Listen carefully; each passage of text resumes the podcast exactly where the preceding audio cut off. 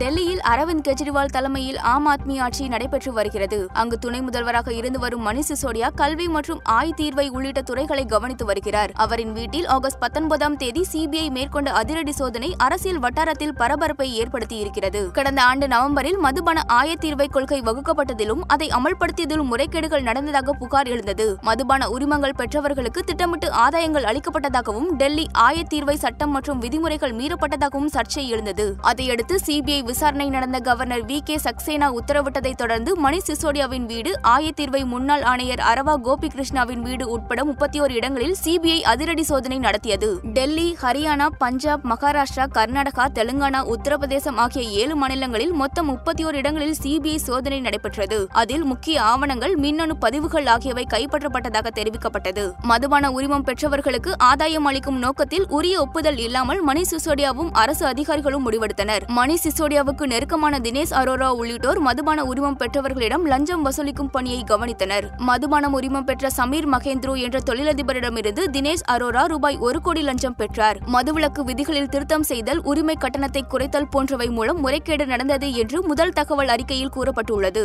CBI சோதனை குறித்து தனது ட்விட்டர் பக்கத்தில் மணிஷ் சிசோடியா கருத்து தெரிவித்திருக்கிறார். அதில் சிபிஐயை வரவேற்கிறோம் சிபிஐக்கு முழு ஒத்துழைப்பு அளிப்போம். அதன் மூலம் உண்மை விரைவில் வெளிவரும். கல்வி சுகாதாரம் ஆகிய துறைகளில் டெல்லி அரசு சிறப்பாக செயல்படுகிறது. அதனால் மத்திய ஆட்சியாளர்கள் பதட்டம் அடைந்துள்ளனர். ஆகவே தான் கல்வித்துறையை கவனிக்கும் என்னையும் சுகாதாரத்துறையை கவனிக்கும் சத்யேந்திர ஜெயினையும் முடக்க பார்க்கிறார்கள் என்று கூறியிருக்கிறார். டெல்லி முதல்வர் அரவிந்த் கெஜ்ரிவால் உலகின் மிக வலிமையான நாடான அமெரிக்காவில் மிகப்பெரிய நாளேடான நியூயார்க் டைம்ஸ் மணிஷ் சிசோடியாவின் புகைப்படத்தை தனது முதல் பக்கத்தில் வெளியிட்டுள்ளது. உலகின் சிறந்த கல்வி அமைச்சர் என்று அந்த ஏடு புகழ்ந்திருக்கிறது. அதே நாளில் சிபிஐ சோதனை நடந்திருக்கிறது. இந்த சோதனை குறித்து நாங்கள் பயப்படவில்லை என்று கூறியிருக்கிறார். டெல்லியில் அரவிந்த் கெஜ்ரிவால் அரசுக்கு மிகப்பெரிய பலமாக இருப்பவர் மணிஷ் சிசோடியா. கல்வித்துறையில் வரவேற்கத்தக்க பல மாற்றங்களை இவர் கொண்டு வந்திருக்கிறார். நான்கு மாதங்களுக்கு முன்பு டெல்லிக்கு சென்றிருந்த முதல்வர் மு க ஸ்டாலின் அங்குள்ள அரசு பள்ளிகளுக்கு சென்று பார்வையிட்டு ஆச்சரியமடைந்தார். அதே போன்ற பள்ளிகள் தமிழ்நாட்டில் உருவாக்கப்படும் என்று ஸ்டாலின் அப்போது கூறினார். பாஜகவை பிரதமர் மோடி உள்ளிட்ட பாஜக தலைவர்களையும் அரவிந்த் கெஜ்ரிவால் எந்த அளவுக்கு விமர்சிப்பாரோ அதே அளவுக்கு மணிஷ் சிசோடியாவும் பாஜகவினரை விமர்சிப்பவராக இருக்கிறார். அதன் மூலம் பாஜகவின் கோபத்துக்கு அவர் ஆளானதாக டெல்லி அரசியல் வட்டாரத்தில் பேசப்படுகிறது. தற்போது தேர்தல் இலவசங்கள் குறித்த சர்ச்சை தீவிரமாக நடைபெற்று வருகிறது. தேர்தல் இலவசங்களால் நாட்டின் பொருளாதாரம் பாதிக்கப்படுவதாக பிரதமர் மோடி பேசி வருகிறார். அந்த கருத்தை கடுமையாக விமர்சித்த மணிஷ் சிசோடியா கடன் தள்ளுபடி வரி சலுகை என்ற பெயர்களில் ஆயிரக்கணக்கான கோடி ரூபாய் தனது நண்பர்களுக்கு மத்திய அரசு வழங்குகிறது என்றார். மேலும் பெரும் பணக்காரர்களுக்கு ரூபாய் ஐந்து லட்சம் கோடி வரி சலுகையும் ரூபாய் பதினாலு லட்சம் கோடி கடன் தள்ளுபடியும் வழங்குவது நாட்டை வளர்ச்சியடைய செய்யும். ஆனால் ஏழைகளுக்கு கல்வியையும் சுகாதாரத்தையும் இலவசமாக வழங்கினால் அது நாட்டை அழித்துவிடும் என மத்திய அரசு நினைக்கிறது என்று சிசோடியா சாடினார் தேர்தல் இலவசங்கள் தொடர்பான விவகாரத்தில் பாஜகவுக்கு ஆம் ஆத்மிக்கும் இடையே கடுமையான வார்த்தை போர் நிலவி வந்த நேரத்தில் குஜராத்தில் ஆம் ஆத்மி ஆட்சிக்கு வந்தால் பெண்களுக்கு மாதம் உதவித்தொகையாக ரூபாய் ஆயிரம் வழங்கப்படும் என்று அரவிந்த் கெஜ்ரிவால் அறிவித்தார். இந்த மோதல்களில் தொடர்ச்சியாகத்தான் சிசோடியா வீட்டில் சிபிஐ சோதனை நடைபெற்றதாக ஆம் ஆத்மி கட்சியினர் கூறுகிறார்கள்.